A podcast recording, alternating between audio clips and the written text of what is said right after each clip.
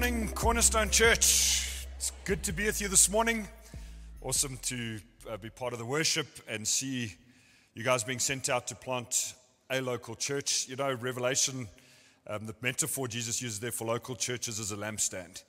Our churches are designed to give light, not a place to escape from, but a place to be sent out from. So, not a place to escape to, but to be sent out from. If we haven't met before, Greg did introduce me. Um, I'm married to Jackie. We have been married for 21 and a half years. We have three children, uh, two biological and one by God's grace added to our family 19 and 17, two boys. And then our daughter Trinity, who's 10 years old, and she joined our family four years ago. And uh, just been an absolute joy to be a parent and to be involved in connecting with different churches all over the place. This, this local church has got an amazing heart, amazing history, and amazing reputation. Thank you for the example that you set for so many other churches in generosity, in giving, sending, going. Um, it really is absolutely awesome. I'd like to share from the story of Noah this morning. We've dived into the story as a local church over four weeks, and I had a lady come up to me after at the end of the series and said, When you said you were talking about Noah, I wondered what on earth are we going to learn from that guy? It's one of the earliest stories in the Bible. Genesis chapter 6, 7, 8, and 9, the story of Noah is told. And uh, if you've had any exposure to the Bible in your life, you probably have heard something of the story of Noah. It's this guy who enters an ark with a whole lot of animals. There's a big flood. Full stop. No, for me, there's such depth to the story.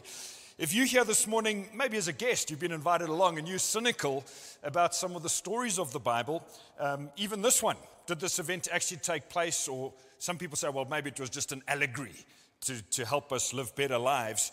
Um, I don't want to take too long on this, but it's interesting that both Christian scientists as well as secular scientists uh, believe that there was some kind of great big flood. On the NASA website, no less, uh, I found a report that said scientists from NASA and Columbia University have used computer modeling to successfully reproduce an abrupt climate change that took place X number of years ago. At that time, the beginning of the current warm period, climate changes were caused by a massive flood of fresh water in the North Atlantic Ocean. They're not talking from the story of the Bible, they're just saying what they observe in nature. It's interesting to me as well that Jesus used the story of Noah to teach about his second coming. In other words, Jesus presumed that it happened. If you're a follower of Jesus, you can believe what he believed and he spoke. He taught from the story of Noah in Matthew chapter 24. So I want to read 14 verses from Genesis 6 and 7 and then draw out some um, thoughts from that. Genesis 6, verse 9. This is the account of Noah and his family. Noah was a righteous man. This is an amazing bio that he's got. He was a righteous man, blameless among the people of his time, and he walked faithfully with God. Noah had three sons, Shem, Ham, and Japheth. Now the earth was corrupt in God's sight and full of violence. God saw how corrupt the earth had become, for all the people on earth had corrupted their ways.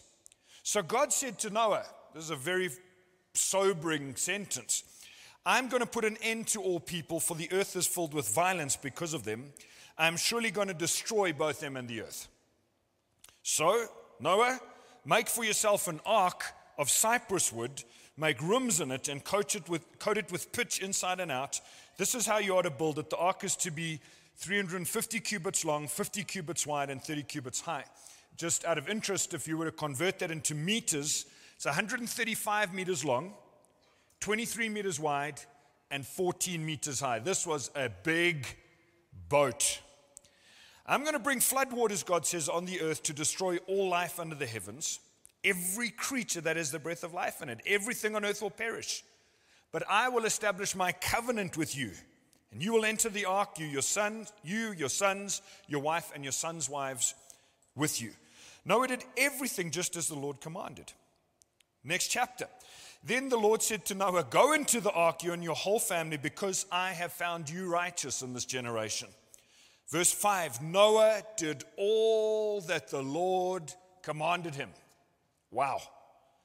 Verse 10 After seven days, the floodwaters came on the earth, all the springs of the great deep burst forth, and the floodgates of the heavens were opened. Rain fell on the earth for 40 days and 40 nights. Wow! What a sobering story. The whole world, the Bible tells us, was corrupt and full of violence. There was great wickedness, and people had rejected God. And in the middle of all of that corruption, there is this man, Noah, who the Bible records as a righteous man, blameless among the people of his time, and that he walked faithfully with God. Imagine how challenging this must have been for Noah.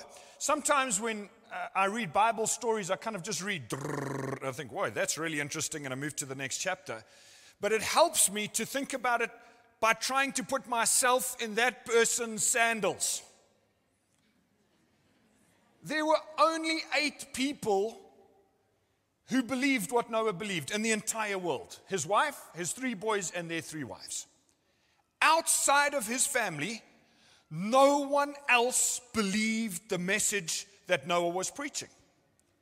Interestingly, in 2 Peter chapter 2 and verse 5, the Bible says Noah was a preacher of righteousness.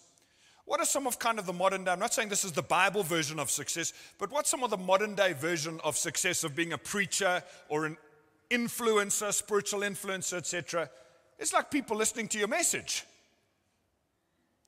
Noah was 600 years old when this event happened, and he's been a preacher of righteousness for most of that time. By all of modern day standards, he is spectacularly unsuccessful as a preacher. The only people who have listened to his message is his immediate family. Not one other person believes in God. He has nowhere to go on a Sunday morning with a whole bunch of people like this to celebrate and to work out his own faith and some of his doubts, etc. Just him and his family. This story challenges me because the description of the world in Noah's day could be described to could be used to describe so much of the world in our day. Full of corruption, violence, great wickedness, and full of God rejection. People living for themselves in a world that's characterized by pride and arrogance. Imagine that you were the only person together with your family that believed in Christ. No one else in the world believed. How would you take your stand? What would you do? For me, this is a challenging message because Noah lived in a culture that was hostile to God, yet the Bible praises him for his radical faith. So, for me, the big question to be asked out of this text is how can you and I live with radical faith in a culture that's hostile to God? For those that are involved in business, how do you go about your business living with radical faith and integrity in a world and culture that's hostile to those values? If you're at school, tertiary education, if you're employed somewhere, if you're surrounded by corruption, wickedness, God rejection, how do you still live with a radical faith? And I believe that's what the story of Noah challenges and teaches us. There's a whole lot of stuff to draw out of the story, but I'd like to pick three for this morning. The first and the first thing that stands out to me from the story is this one is that he walked faithfully with God. Steve, whatever your name is, how do we go about living with radical faith in a hostile culture for your whole life? Noah's answer he walked faithfully with God. 600 years, they lived a bit longer before the flood than they did after the flood. 600 years of day after day after day walking faithfully with God. This is like the highest accolade that God can give somebody in the Bible. They walked faithfully with God, they followed Him faithfully. It's interesting when Noah walked with God, God spoke to him. And the same is true for us. When we walk with God faithfully, day after day, month after month, God speaks to us and He leads us, He guides us in different ways. It's interesting to me that God told Noah some of His plans in advance. He says, I'm going to bring the floodwaters on the earth. It wasn't a surprise. Noah would have been building this great big ark. God told him to build that ark. Everyone in his neighborhood, in his town, would have seen this great big construction going on. They know what's happening. Well, God's told me you know, there's this big flood coming. What's a flood? From what I can understand from the Bible, there'd been no actual proper rain up till that point. But it's interesting to me as well that God doesn't give Noah all of the instructions, He gives him the dimensions for the ark. he tells him to go ahead and that he's building the ark in order for all these animals to come. Now, my mom, my late mother, was of German descent. And so I've got these little, like half of my brain, I've got these little German guys that want all the answers in rows and columns. That's just part of my wiring. If I had been given the instruction, go and get two of every animal on the ark, I'll tell you what my next question would have been How? How? Okay, so we go off to Kruger and we get a lion and a lioness, but then how do you also get the male and female impala? and get them all onto the boat without bloodshed? And how do you convince the elephant to follow you onto the? I mean, it's just, and it's not recorded. God does not give no instruction on how that's happened. Just this is the boat, the dimension, da da da, rain's coming, and by the way, it's for the animals. Only when he had built it all did he understand how it was all going to happen. So there's God guides us, but we also have to walk by faith. What does walking faithfully with God look like? I'd like to throw out a couple of thoughts. All of these could be an entire message by themselves. Walking faithfully with God, for me, the starting point is a full surrender to Him. It's not just God, the genie in the lamp, granting me my wishes to have a more blessed and happy life. It's me surrendering to His plans and purposes, walking faithfully with Him. Walking with God is listening to Him by reading his word, by hearing his still small voice.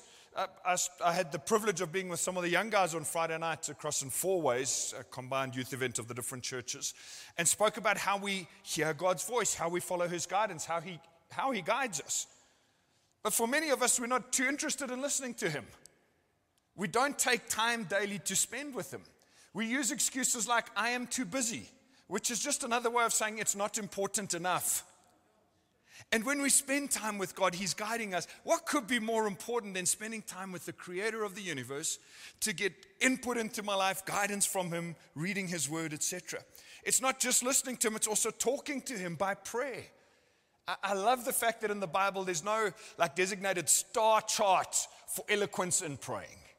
Some of the most celebrated prayers were very short. Prayer is not about how many words I can get, it's about faith and connecting with God, talking to Him. Walking faithfully with God is about connecting with His people as well. It takes time and effort to be connected with community, church, Christian community.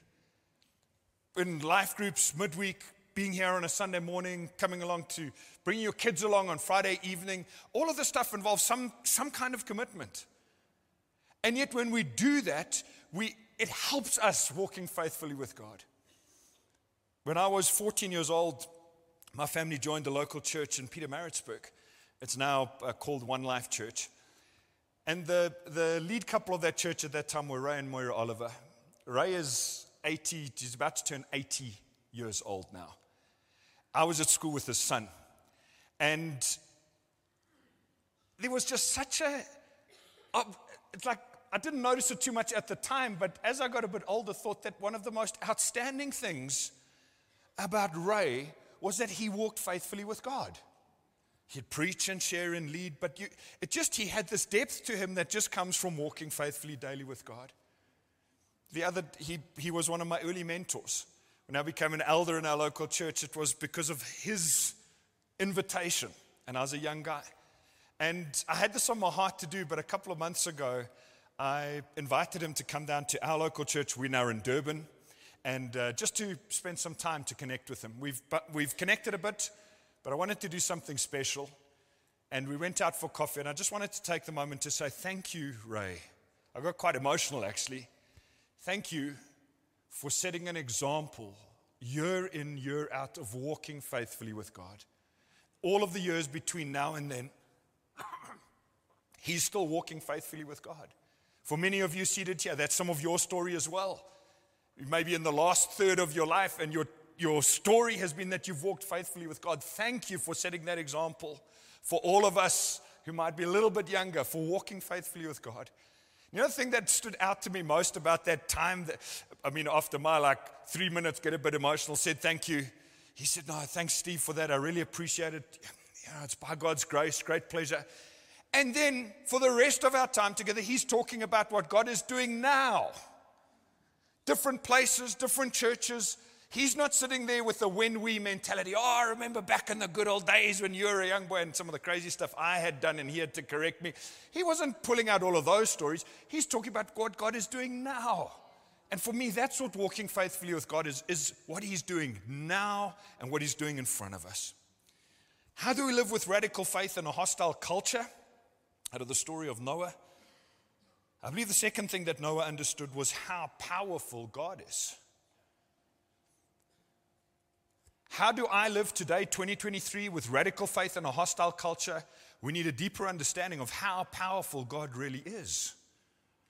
I don't believe that Noah could have been a preacher of righteousness unless he had a bigger view of God than he did of all of the wickedness around him. For many of us, we get so overwhelmed with what we see, with what we read. We, we the, sadly, many of us are the people who bring the bad news to the braai or coffee or whatever into conversation. It's like our view of all the sadness in the world is far higher than our view of God. And in the middle of all of this violence, corruption, and wickedness that Noah lives among, uh, within, he sees at least three aspects of God's power. He first of all understands that God created everything. God actually says to him, I regret that I made the whole earth, six, uh, chapter 6, verse 7. God is so powerful, he created everything. But the two revelations that I'd like to just um, pick up on this morning of God's power is the picture of God as judge and God as rescuer. It's interesting to me that Noah believed God when God said he was going to send a flood. God says, I'm going to destroy the whole world with a single catastrophic event, this flood. It's like it's, it's, it's difficult to comprehend the breadth of this. But Noah's not standing there arguing with God, accusing God of being unfair. Oh, God, why couldn't you give me a better life? This is so tough. There's only eight of us. You don't read self pity in his story, but you do see that he believes that God is the judge of all mankind. How does this apply to us in 2023? Well, God's never be, stopped being the judge of all mankind. Some of the difficulty many of us struggle with, including myself, is seeing like unfairness in the world. It's in the Psalms, read Psalms where the, the guys writing the Psalms are desperate. They're like, God, how come people are getting away with so much wickedness? And it seems like the people who want to do right are just like getting squeezed into a corner. And the problem that when our focus is just on the wickedness around us, we lose sight that there's a great judge who sees everything, records everything, and knows everything, and will hold the whole world to account. So the flood then actually is a picture pointing forward for us. By the way, God promised in the story he will never destroy the, the world again by flood, but he did not promise to never destroy the world again. In the book of 2 Peter, Peter refers back to the flood and he says, just by the way, the present world is being reserved for destruction by fire. I can feel I'm getting quite excited about this. I'm going to try and say this in a non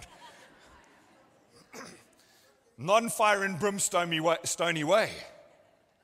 The judge of all mankind has determined that at a future date, everything physical, but 2 Peter says the elements will be destroyed with fire. Everything physical around us will somehow disappear in the great judgment of God.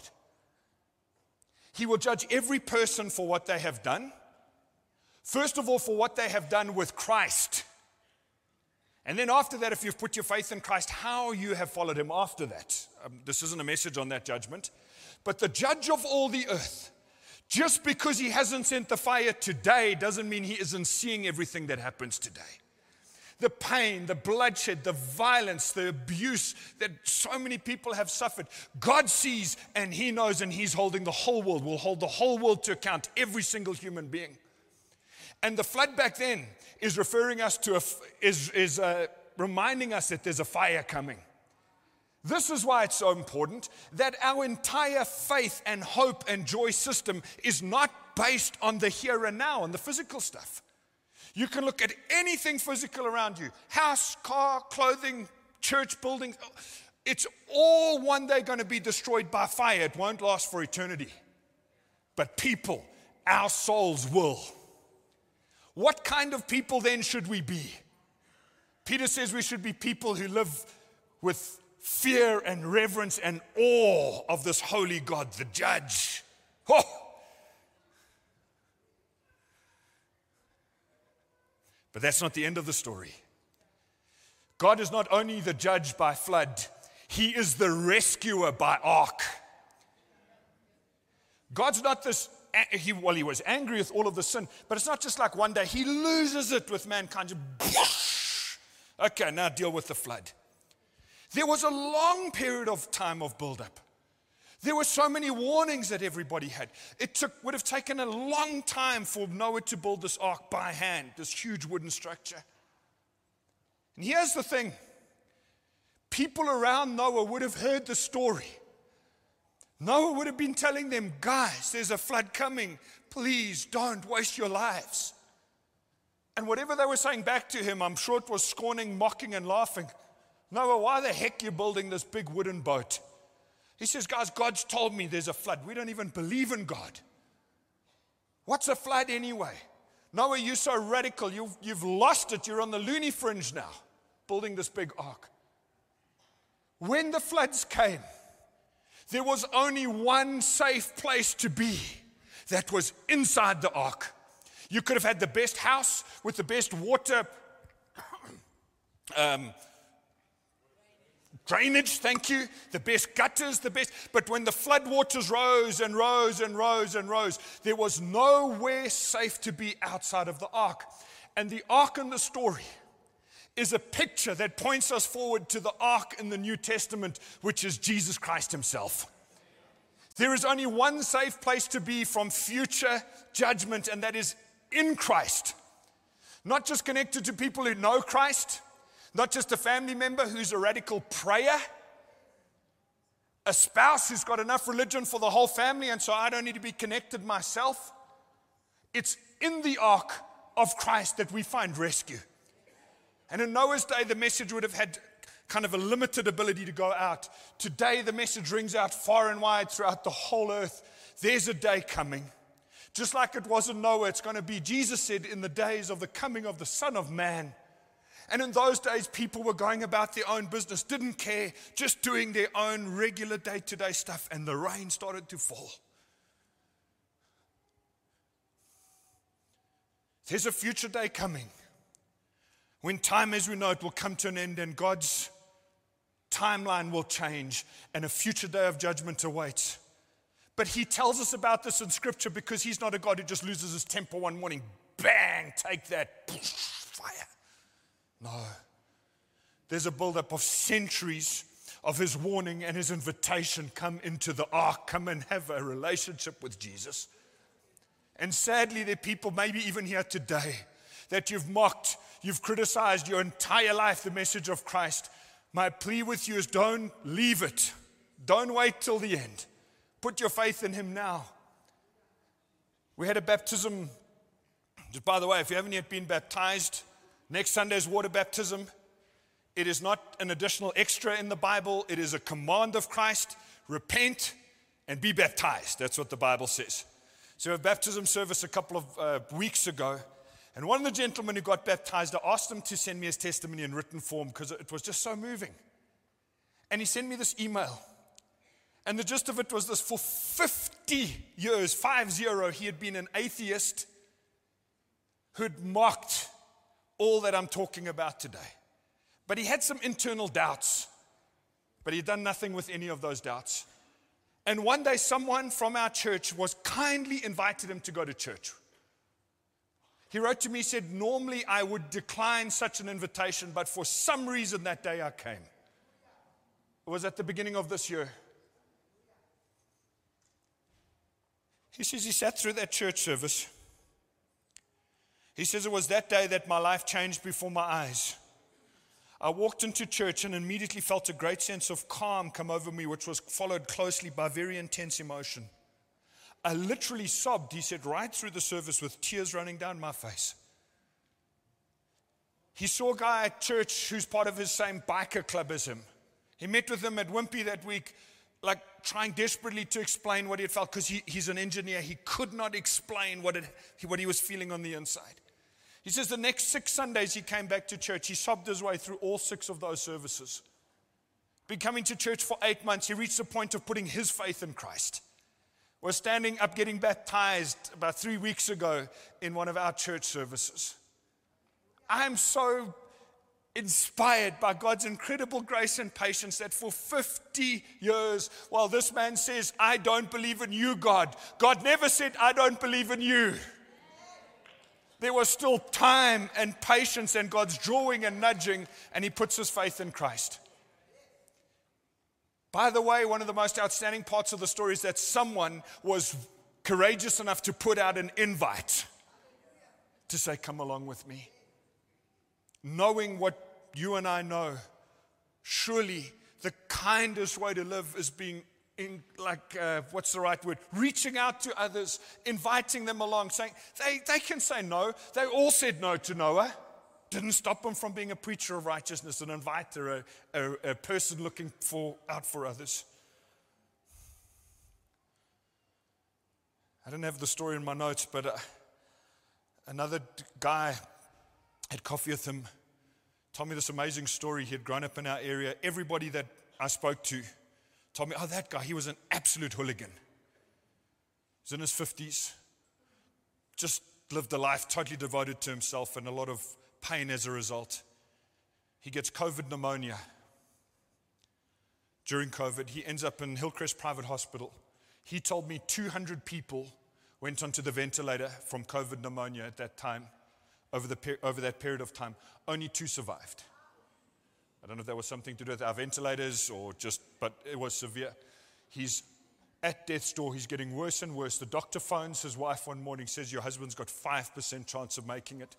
Some church people gather outside because we weren't allowed in hospitals, gather outside on the street outside the hospital praying for this man, man they'd never met before. He has this vision while he's in a coma, he has this vision. He didn't even use Bible language to explain it to me. He just said, I, I, was going up and I had no control and I was being pulled into this great big, it was like a cone, but huge, with all these intense beings with light. It felt like they were flying around. And there's this dark door to the side, and I knew that the destroyer was there, and I had no control, but that's where I belonged. I knew, he said, I wasn't scared, I was terrified and I had no control in that state. And he said, and then I came away from that door and I went up and up and up, and I knew that the Creator was there. And he said, I went right to the top, but I couldn't look in to see where all this life was from, this joy. And I just was there. And that's where I wanted to be, but that's where I belonged. And he wakes up from his coma. And the first person he sees, the next person who comes into his ward, I think was the physio. He says, I had this vision. He just, like everybody, he tell, it took him two years to finally figure out, I need to submit to the creator of the universe. He did that in January this year. He also got baptized a couple of weeks ago. For 50 something years. For 50 something years, said no to everything to do with church. And God still reaches out, grabs hold of him on death's door in the ICU ward. How do we live with radical faith in a hostile culture? I said, firstly, we walk faithfully with God. Secondly, understand how powerful He is, the judge and the rescuer. And thirdly, live with radical obedience to what God says. Noah was told to build something that had never been built before to prepare for a disaster that had never happened before. There's some guys in the US who have put together a theme park and try to replicate this, the size of this boat. Did I send through those pics? There we go. There you can see cars on the left hand side compared to the size of that ship. I think there's another pic with some humans next to it. There we go. This is a modern day replica of the ark. Imagine being told to build that before power tools, chainsaws. Like, where's the labor force for that? I don't know. Hopefully, his boys helped him. Maybe he had to hire other labor. How many years would it take to build this big wooden structure? It had never been built before, there'd never been a flood before. Noah did what God told him to do, even though it didn't fully make sense. And for me, that's an essential part of living with radical faith in a hostile culture is we listen to God first. Twice, Noah, uh, Genesis 6 and Genesis 7, we read Noah did everything just as God commanded him. Noah did all that the Lord commanded him. Everything and all are the two big deals there. Now, again, this part of the message could be a whole six week series because God speaks in so many different ways, but at the end, He's looking for the appropriate response for us. One of the things I feel so passionate about is God's design for marriage. The nuclear family structure. And it's become so commonplace in our culture for people who love each other romantically just to get together, live together, kind of test run their compatibility, and maybe one day also get married. This is almost as prevalent within church as it is for non believers. And it's amazing to me that God speaks so clearly in the New Testament about his design that sexual intimacy, please hear me out, sexual intimacy is designed by God as a gift and a sign of covenant. Like fire, it's powerful, but it's designed to be in the fireplace of marriage covenant, heterosexual marriage.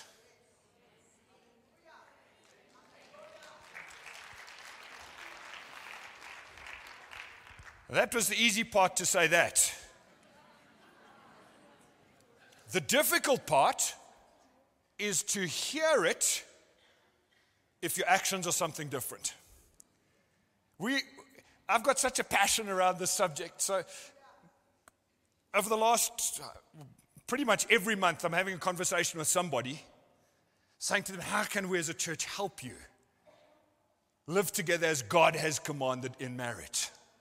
Oh, I've had some people a bit angry with me, but on the whole, people, it, there's been amazing conversations. I meet with one couple. It actually came up in conversation with the, with the lady first. And I just asked her, is there any reason that you guys, you, you, wanted, you, you say you're part of the church, but, or you want to be part of the church, there any reason? She says, I don't think I've properly understood what God's blueprint is. I explained it to her in a few short sentences. Boy, her response blew me away. She said, If that's what God says, I will act on it today. I don't know what my boyfriend's going to say, but I'm committed to this. Would you mind if we could both come and meet with you? They come and sit down together, and the guy's a little blown away because his girlfriend's come home and, like, hey, we're not even sleeping in the same bed anymore. The pastor told me, da da da. I don't know what she exactly communicated, but we go through some of the Bible verses together. And then I invited them to do this at the end of our conversation because he was all in. He's, man, I love this woman. This is what God says we're in. How do we go forward? And I invited them at the end of our conversation to turn and face each other because, you know, having sexual intimacy outside of marriage, it's actually a very selfish thing to do. It's saying, I love myself and my own physical needs more than I love you. And not many people see it that way. And when they understood it like that, I invited him to turn to her. He turns to her, he takes his girlfriend's hands, looks in the eyes, he says, I'm so sorry. He starts to cry. He says, I'm so sorry for loving myself more than I've loved you. And sorry that we haven't done things God's way. She starts bawling. She turns to me. She says, I've only ever seen him cry once before. They've been together, I think, 13 years. She then apologizes to him and says, I'm so sorry for loving myself more than I loved you, not doing it God's way. About a month later, we had this beautiful wedding ceremony with just about eight or ten guests. They're going to have a big wedding celebration in a year's time, but they wanted to get things right with God first. And the joy and peace that I could see in their lives was amazing. I'm telling that story because maybe there's some people here today that that's been your story. I met with another couple at about the same time. We have the, I said exactly the same stuff. And they're like, oh, no, you don't understand our situation. So I said, well, let's make this part A of the meeting. Let's have part B in like three weeks' time. So they come back part B and they say, man, we thank you, but we're just going to keep doing what we're doing. So I, I said to them, I'm just struggling to understand is, and I appreciate your honesty. Like, that's cool if that's what you've decided. I can't force you. But I just want to understand do you view the Bible differently to what I've just read? 1 Corinthians chapter 5 and 6 were the two chapters. Do you view the Bible differently to us? And they said, No, we view it exactly the same. So I took the, I said, just I drew a picture on a piece of paper, the different options that they've got, and this one is keep it exactly the same. I said, So on this side, you are telling me you believe that there's God's blessing for obedience, His help, His courage, etc. But you're picking that side of the line, which is disobedience to God. I wasn't saying it as strongly as this because we were across the table, but I just, I was just asking. And they start to talk to each other for about 15 minutes with me observing. And they said to me at the end of their conversation, maybe we need to have a part C to this meeting. We arrived at this meeting with our decision made, but we hadn't properly understood that radical obedience to God means we're aligning with His blessing and His provision. And when we will, will fully step outside of that, then we're just all by ourselves. Part C of the meeting, a few weeks later, they said to me, We've made a decision no matter how tough it is, because there's some parts of their story they, they don't feel they can get married right now. For however long this takes, we're committed to doing things God's way. Radical obedience to what God says. And you could see just some of the joy and peace and come into their, into their relationship. There are a number of people in our area that have immigrated for various reasons. And one of my friends who immigrated, it was for lifestyle reasons. He was able to afford it and went to a different country and uh, we've kept in touch here and there. He sent me a message a couple of weeks ago, just a WhatsApp message. Just want to let you know that God has called us back to South Africa despite all the challenges back home. We are safe here in that country where they're at, but God has shown us that there's so much more to live for. I'm not saying which country is right for them. I'm just saying that they, I don't think they asked God in their departure, but over there, that side, God's spoken to them, says, That's the country I want you to be in not about your physical safety, it's about listening in radical obedience to what God says. Noah, what an amazing man. This guy who is, takes a radical stand of courage in maybe the most lonely of circumstances. He's a man who walks faithfully with God over many years, hundreds of years. He's a man who understood how powerful God was. And he's a man who was radically obedient to what God said. I didn't finish off that story about the animals. My little German guys all asking, How? Miraculously, God brings them all. With his radical obedience to what God says, God provides in amazing and astonishing ways. He gives us some of the picture, but never all of the picture. We just get the short life on earth. If you if God decides 70, 80, 90 years, who knows, sometimes less. Just one, one little shot to follow him wholeheartedly and then an entire eternity to enjoy the consequences of our decision to either follow him or reject him. Would you stand with me to your feet, please?